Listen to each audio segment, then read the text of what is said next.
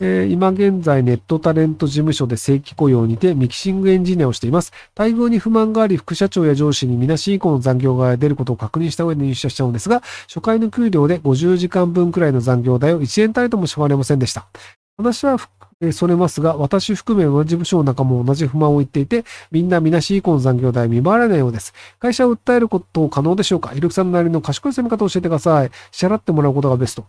と、正規雇用であれば、あの、残業代払わないが不可能なんですよ。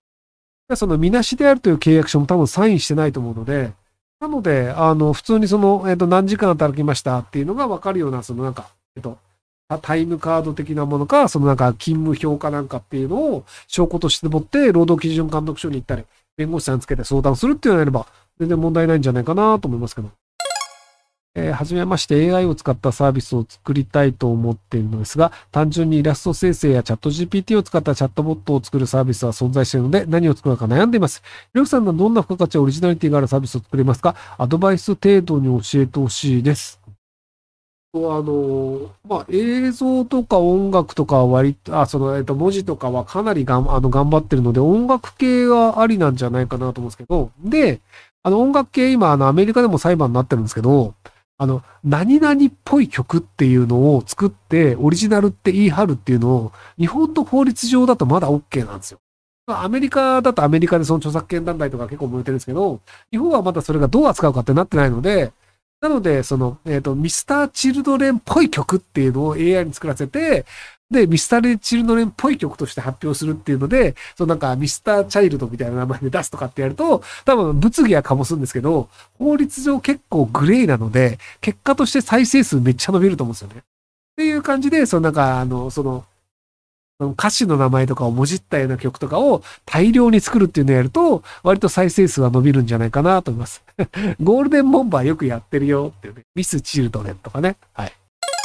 えー以前声優を辞めて公務員になったものです。私の友人で声優を目指している人がいるのですが、自分の見立てでは絶対になれないと思うので、自分の専門学校などの経験を活かしながら考え直すように促しているんですが、彼は自分は自分だからと気入れてくれません。どうにか彼を説得する方法はないでしょうか？ありません。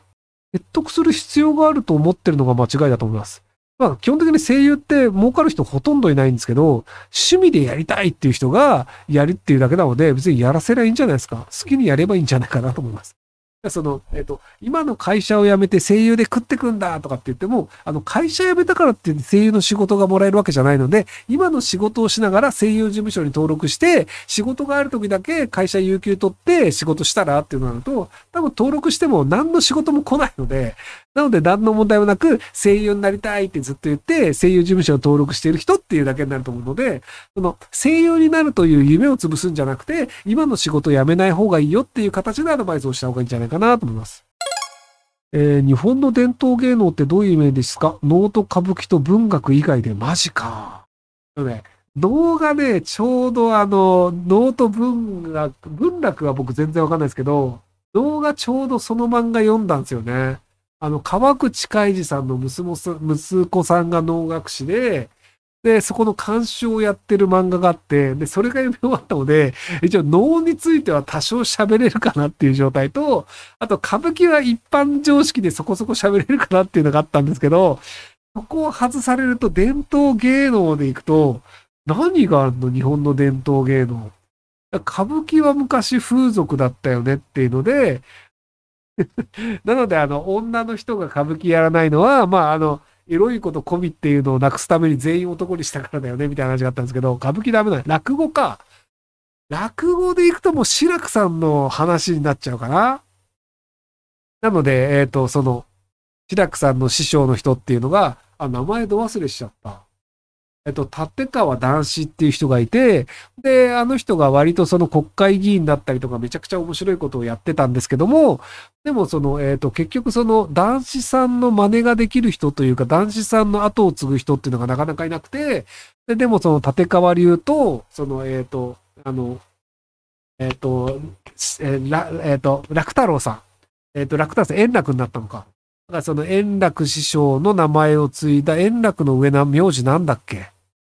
えっ、と、三遊亭だ。えっ、と、三遊亭と立川と、で、あともう一個で、そのあの、落語が一応三、三つの部門には、その三つの家に分かれちゃってるんですけど、で、それ統一した方がいいよねっていうのがあって、で、その楽太郎さんが結構その、まあ、どことも仲がいいので、楽太郎さんが温度をとって、その落語協会を統一しようと思ってたんですけど、残念ながら楽太郎さん亡くなっちゃったんですよね。えっ、ー、と、楽太郎さんっていうか、あの、三遊亭円楽さん。なので、結果として、その、あの、そう、あの、菊蔵さんというところ、はい。なので、その、結局、落語団体というのが統一化できないままになってしまいましたっていうのがありますよね、みたいな。あの、前にもこの話したかもしれないけど、こんなところでいいでしょうか。あんまり得意じゃないのですいません。はい、失礼しました。てか、なんでこんなに3万円払ってるんだろうね、この人ね。